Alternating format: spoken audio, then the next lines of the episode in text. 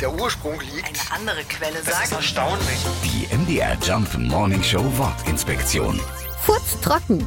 Das kann so ziemlich auf alles zutreffen. Auf Blumenerde, auf totgebratenes Schnitzel und genauso auf den Humor. Sämtliche Feuchtigkeit ist entwichen oder war gefühlt nie da. Was allerdings Blähungen damit zu tun haben, das ist nicht ganz klar. Aber so viel steht fest. Die Leibeswinde sind aus Gas und das wiederum ist ja trocken. Also dient das Wort Furz nur zur Verdeutlichung und Intensivierung des Wortes trocken. Etwas ist also trockener als trocken. Noch mehr als knochentrocken. Quasi staubtrocken. Und Staub hat ja nun auch nicht gerade den Ruf, pitschnass zu sein.